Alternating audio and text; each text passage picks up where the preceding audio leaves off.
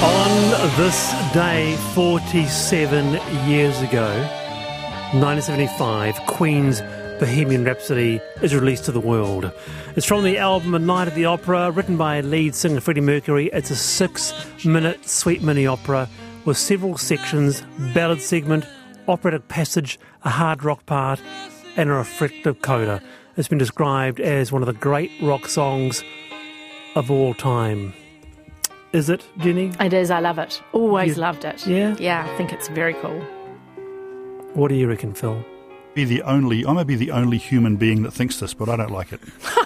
Sorry, I just missed the point. I'm not quite sure what they're trying to tell me You- here. I you never missed- like. I just never liked Queen. Sorry, it's just. You- I don't know. you- maybe I was dropped on my head as a kid or something. the- I don't know. You, you missed the point of one of the great tracks in the world. yeah, maybe. I mean, wow. Yeah, sorry. You know, Sorry. What what what couldn't what couldn't you, Jenni? What couldn't you like about that rock opera? Look, I don't know. It's- I- it- I'm- it I'm- I'm a life, loss. eh? You're the only person in the world who doesn't yeah. like that song. No, I'm, like, I mean, I'm prepared to stand up. You don't like okay. Bohemian Rhapsody? No.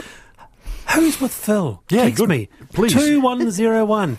I would love to find out one person who, I mean, I, whew, wow, uh, you don't like Bohemian Rhapsody. There you go. Anyway, on this day uh, in 1975, it was released to the world, and Phil O'Reilly, he didn't like it. Uh, Now,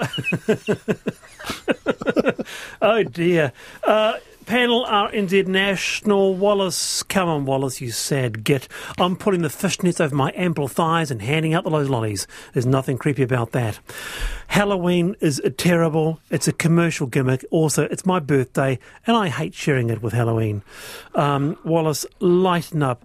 You have some fun. Life is too serious. Fun is important uh, to well-being.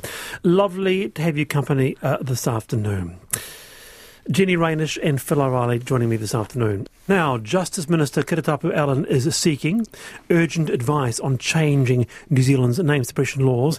She says they're not working for victims, especially for sexual violence and sexual offending.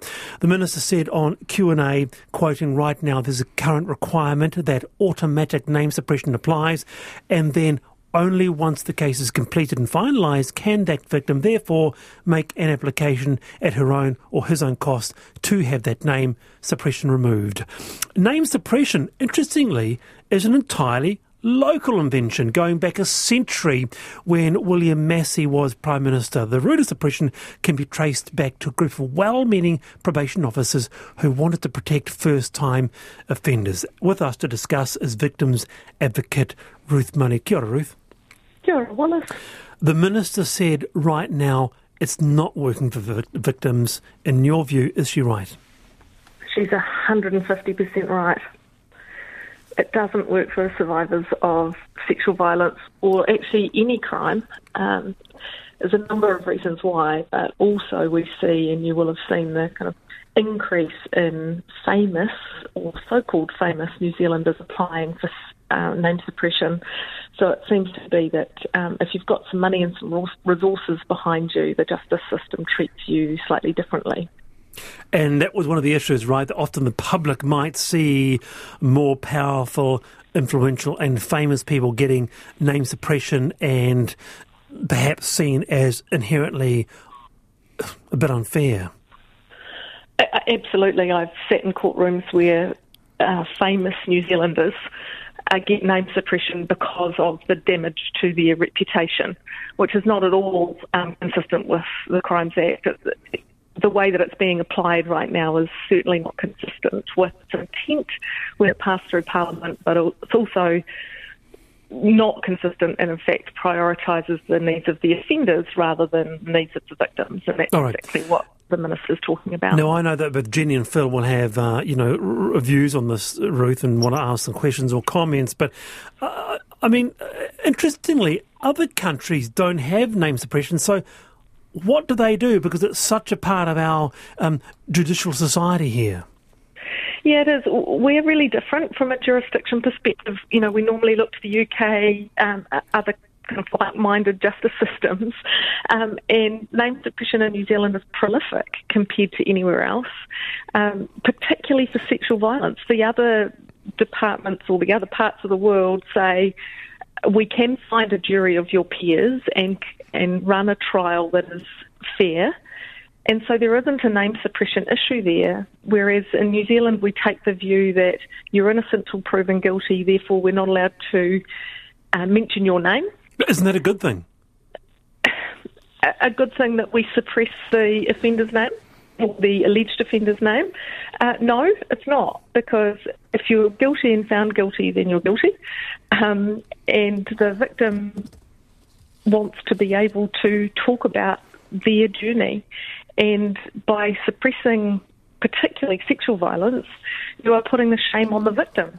All right. Okay, Jenni Raynish, your comments on this? So, look, the way I understood it is that you are actually innocent until proven guilty. And when you're proven guilty, then your name is released. So, from my perspective, you know, the, one of the principles of the justice system is actually allowing you that opportunity. Um, now, obviously, uh, my experience with the criminal justice system is pretty limited, but I do know that judges in that system who I speak to are people who only uh, apply those sort of suppression orders in very specific circumstances that we don't have the information for. I know the laws have been tightened up around suppression, uh, and I know that the level of hardship to the individual whose name is going to be released has to be pretty high before it's released. So I'm not entirely sure what set the minister off on this issue, but I would have liked to have seen specific examples that suddenly brought this uh, into view. And I'd be interested in the in the community, in the legal community's perspective, and the law society's view, uh, rather than rushing to judgment on this myself. Okay, Ruth? Yeah, you absolutely are innocent till proven guilty, as you should be. Um, but I think the counter to that is that in other jurisdictions, and even in New Zealand, where there isn't a name suppression or an interim name suppression before things go to trial, more survivors come forward uh, because they are not feeling like they're alone, and so they will disclose. And it is a tactic that the police use that if the name is out there of the alleged offender or offending or where it happened, then more survivors um, feel confident enough to come forward and share their really grueling experience. But I agree with you, you are absolutely innocent till proven guilty. And if you're found not guilty through that process, then yes, there could be some reputational damage. Um, I think the other uh, thing, Jenny, is that um, isn't always the case. So when the sentencing judge um, does decide on name suppression at the end, you know, if someone is found guilty, um, if you are wealthy and are well resourced with a QC or a KC, as the case may be, you are more likely to be given name suppression because they can find those legal arguments that other people and their legal representation often doesn't. All right, uh, let's bring Phil O'Reilly in. Well, I certainly think that the justice system should should err on the side of openness and if the minister wants to do a review, then I think that's it's probably sensible to do so. I would just remove the word urgent because this screams out for a very, very considered way forward, not not to try to, to diminish the uh, the issue of the victims here. The, the, I was interested in reading the history of this as you as you sent it to us to prepare because it was actually not about sexual violence at that time. The, the whole thing was put in place because of young people who mm. might be might be unfairly convicted or might be convicted of one thing and it would stay with them forever. And of course, in New Zealand's justice system, we've resolved that not through name suppression, but actually by things like diversion, keeping them right out of the justice system, which is a very good idea. Which which says to me that we need to be very considered about this. and We need to think quite carefully about a way forward rather than having some sort of urgent thing driven by one or two particular cases and letting all those uh, community voices actually actually play out well. So I think a review is good, but I think the idea of having, you know doing it in a few weeks and you know something on a minister's desk, I think risks uh, making it right. worse the other way. Okay, Ruth. Uh, you're absolutely right. I don't disagree with that. However, I would say that there have been a number of people across lots of sectors within the um, kind of law um, survivor advocacy space, um, survivors themselves who have already submitted on this issue for years. So while I absolutely don't want a review that's done in haste, um, it wouldn't take long for the Ministry of Justice or the advisors to um, Minister Allen to pull together some really well-rounded and well-prepared documents because they've already been prepared for years. You know, yeah. Okay, now uh, before we go, Ruth, um, uh, uh, can I just ask you whether or not name suppression is truly workable in the age of social media? We know we all know examples. One comes to mind particularly where the name was released online internationally. Uh, and in fact, uh, if you Googled that name, it would just automatically fill the name in for you. Yeah, that's right. I mean, a number of our laws, Harmful Digital Communications Act, is the same actually. Is that, you know, um, technology is moving at such a vast pace that our, our laws aren't. And certainly with social media, um, international access to information, the name suppression laws in New Zealand aren't kind of standing up and, um, yeah, do, doing the job that they used to do, I guess, is, uh, is a better way of putting it. All right. Very good. Thanks for being with us. That's this victim's advocate, Ruth Money. Kia ora, Ruth. It's 15 away from 5. Um, by the way, uh, yes, uh, it seems to be that there's a little bit of a subculture going on here, and that is um, uh, Phil O'Reilly supporters who also hate Bohemian Rhapsody. Uh, I am with Phil on Rhapsody. It is terrible. Scaramouche, come on. Um, uh, Scaramouche, can you do the fandango? Oh, if thank, he wants to get it thank correct. you, Jenni. That's right. Thanks for that. no yeah, uh, can't stand Bohemian Rhapsody. Maybe too many school choirs versions of it. That's right. um, although someone says, Scott says, I really do hope, I am praying that Phil tonight has a bunch of mini Freddie Mercury looking like he's knock on his door tonight. Wearing the Off- fishnets. offering a full rendition of Bohemian Rhapsody as his trick for offering a slice of cucumber or kale at the door. That would be true justice. Good on you. That's no, that's justice. True justice. Uh, Fourteen to five. The panel RNZ National. The next story is sure to spark a few debates at home. Researchers at AUT have conducted uh, studies to definitely, definitively answer who, on average, does more around the house men, woman, mum or dad. They found that New Zealand is no different from the rest of the world, with women bearing the brunt of household tasks and childcare. The research also showed that men tended to overestimate how much they contributed around the home. AUT Professor of Economics and one of the co-authors of the study is Gail, uh, Gail Pacheco. Gail, kia ora. Welcome to the program. Uh, really interested. I'm racking my brains to think I if I'm in this category or not because I try my damnedest at home, uh, and I think I'm doing okay. But I don't actually know if I am um, uh, pulling my entire weight when it comes to the entirety of housework.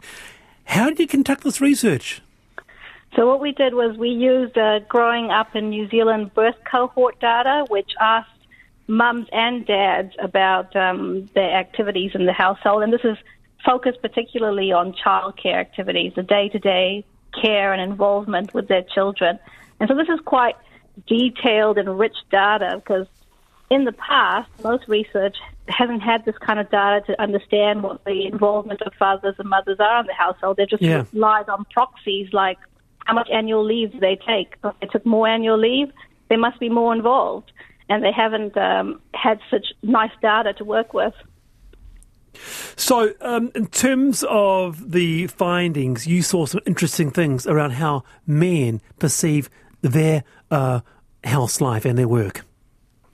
Yeah, so we found that fathers, although they were less involved in the day to day care of their child compared to the mothers, um, they thought the distribution of child, they were much more likely to think that distribution was fair. So about 71% of fathers thought the current distribution of uh, responsibilities was fair, and it was 56% of mothers who thought the distribution was fair. Interesting. So, 71% of men, Jenni, thought it was fair as opposed to just over half of women. Well, well, well.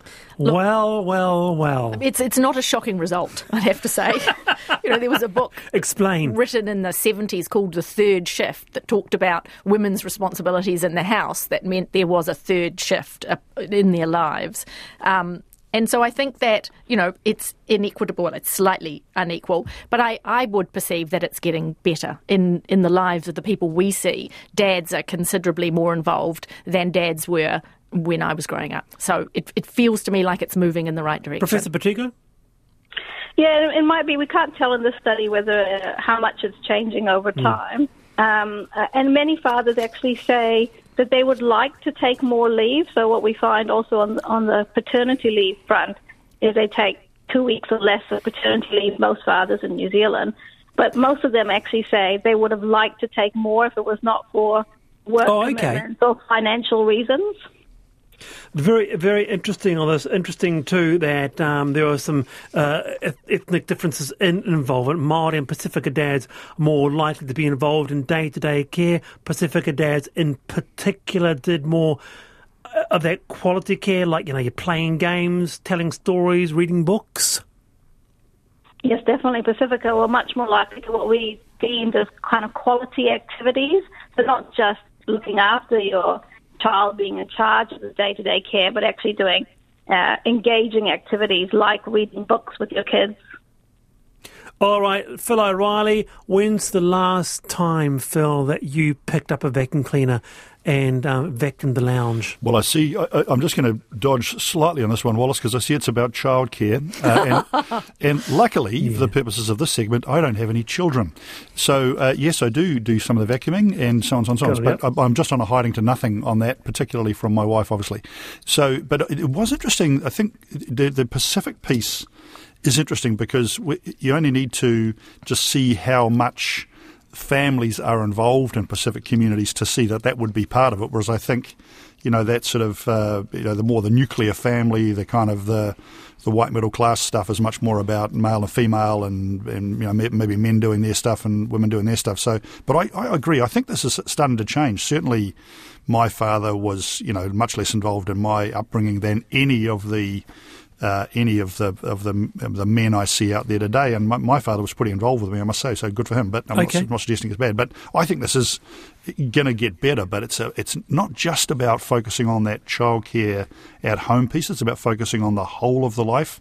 What are companies doing about this? You know what what's happening in terms of healthcare? Right. What's happening in terms of of uh, making sure that the right skills are in the house? So what's happening from about working from home?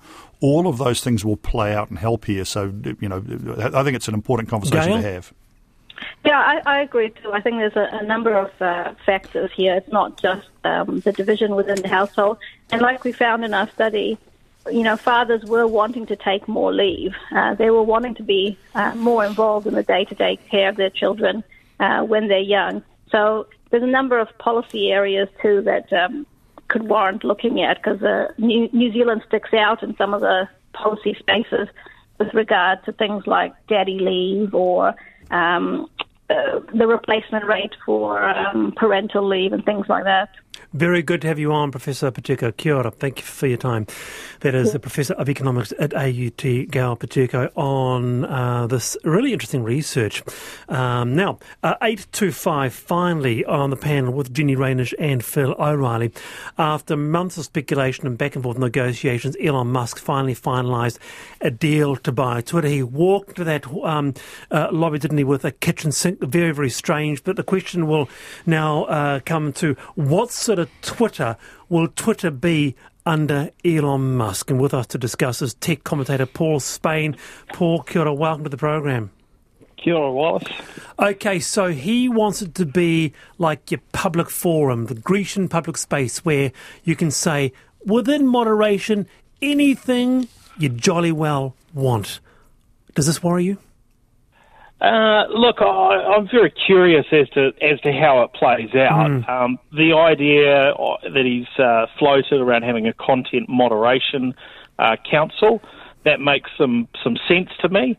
Um, I would think they need to lean towards also, uh, you know, verifying that accounts are actually owned by individuals, and you know, the, the more transparency you have around the people that are posting uh, the content, then then hopefully the the the less uh, rubbish that you uh, that you get becomes a little bit more like what people are willing to say in the real world. Yeah, It- uh, it's it's. He said the reason I acquired tw- Twitter is because it's important to the future of civilization to have this town square where a wide range of beliefs can be debated uh, without resorting to violence. So he's he, do, he doesn't want he doesn't want it to be a left right wing echo chamber. There are real concerns, uh, Paul, that some of the fringe voices who do espouse pretty intense views are getting back on. There's a particular British Nationalist Party, for example, or a forum that's back on. Yeah, look, uh, from from what he's said at this stage, he's he's not pushing the reinstatement of any accounts until this moderation council comes on on board. So any what what I've read anyway is that uh, any accounts that have been reinstated over um, recent days are are actually not you know not of his doing. That's just the the you know ongoing continuance. Um, of business. So, yeah, how how that actually you know plays out once they put that in place, I think is is is going to be the telling point. And of course, um, you know, part of the question is around um, some of the stuff that uh, um, Musk is tweeting, and there's, there's been some news today yes. saying that he's been pushing, uh, you know, an unfounded conspiracy theory um, about the Paul Pelosi uh, attack. And so, uh, look, yeah, he's gonna he's gonna have to think uh, before he tweets, maybe a little bit more carefully. uh, now he's in that box seat. Now, Jenni, what about you? Where do you stand with regards to Twitter uh, in the wider um, communication ecosystem? Look, I mean, I think, you know, he's obviously done this for reasons he thinks are about sort of equity and democracy. But, you know, again, it'll either succeed or it won't, like all of the channels that we've come and, you know, we've seen come and gone. I mean, Bebo and MySpace. Bebo! And, remember Bebo and MySpace? And, you know, and to some extent, you know, Facebook have all gone MySpace. to a greater or lesser degree through a cycle. It's like the rise and fall of sort of communications channels. Uh, and, you know, his might be on the rise or may in fact be on the fall. I mean, the, the Friendster. Yeah, Friendster. I forgot Friendster. My you know, God. the number of people in New Zealand who actually are active on Twitter is pretty low, as far as, as I understand it. That's quite true, isn't it, uh, Paul? It's not. It's not the huge um, forum it's made out to be, perhaps. No, I mean, you know, you do have a, a, few hundred million users, but you know, often people just are sort of sitting there and consuming content rather than than actually posting. And I, you know, I think that's the part maybe where uh, Musk feels if he can if he can turn that around, then it becomes a viable business. And I see he's he's tweeted today about bringing uh, back Vine, uh, which was a, a sort of a, a, you know short form uh, video, video app. Maybe it maybe ahead of its time in some ways. Um, maybe uh, yeah maybe maybe that will come back. So, Vine, we, we, Phil, we will see. Phil. Nobody wants a short video of me, I can assure you. Okay. Let, us start with where Twitter is today. I mean, it's hardly a paragon of virtue, is it? I'm, I don't, I'm not on Twitter because I consider Twitter to be. Why the, not? It, Why not? Because I consider it to be the sweaty armpit of social media, frankly. Oh, for God's sake, it's just not very nice. And if you want to be, I mean, I, I, I'll buy the idea that, that Mr. Musk says that he wants it to be like a town square because a town square actually is accountable. If somebody says something in a town square, I can see them. I know who they are, and I'm going to see them in the street tomorrow because it's a town square. And that's why a town square debate is largely a more moderate debate than what you see on social media and Twitter. So if he's going to get serious about that, I agree. He should. You, you shouldn't have. You shouldn't be able to have pseudonyms. You should have to say who you are. You should be. Uh, it should be a real person saying something. And if you okay. and if you're then accountable, well, maybe maybe it'll work. But I that's don't think fair, it will. That's a fair point. Real name, uh, real photo, Paul.